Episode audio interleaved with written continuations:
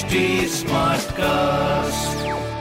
आप सुन रहे हैं एच डी स्मार्ट कास्ट और ये है लाइव हिंदुस्तान प्रोडक्शन हाय नमस्कार मैं हूँ आरजे वैभव और आप सुन रहे हैं कानपुर स्मार्ट न्यूज़ और इस हफ़्ते मैं ही आपको आपके शहर कानपुर की खबरें देने वाला हूँ। खबर नंबर एक की बात करते हैं। इंडिया वर्सेस न्यूजीलैंड का जो मुकाबला है ग्रीन पार्क में खेला जाएगा और उसमें जो दर्शकों की चिंता चल रही थी कि कितने लोग पहुँचेंगे।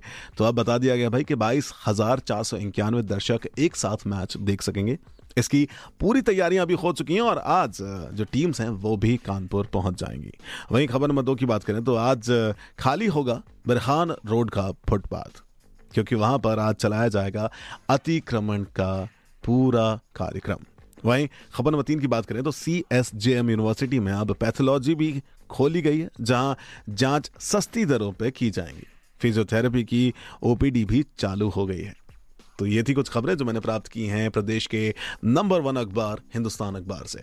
अगर आपका कोई सवाल है, या फिर आप हमसे कनेक्ट होना चाहते हैं हमारे सोशल मीडिया हैंडल्स पर तो टाइप करें at the rate H T smart cast for Facebook Instagram and Twitter और ऐसे ही पॉडकास्ट सुनने के लिए लॉग ऑन करें W W W dot H T smart cast dot com पर।